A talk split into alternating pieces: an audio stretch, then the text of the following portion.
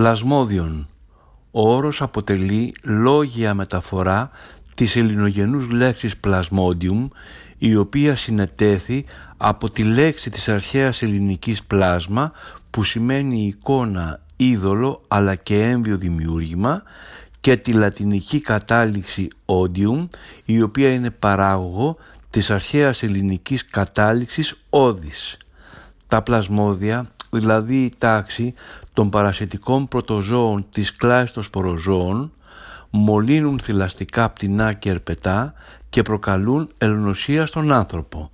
Πρώτος τα περιέγραψε ο Γερμανός ιατρός Χάινριχ Μέκελ το 1847 και πρώτος απομόνωσε από ερυθρά αιμοσφαίρια πασχόντων από ελονοσία ο Γάλλος ιατρός Σάρλς Λαβεράν το 1880.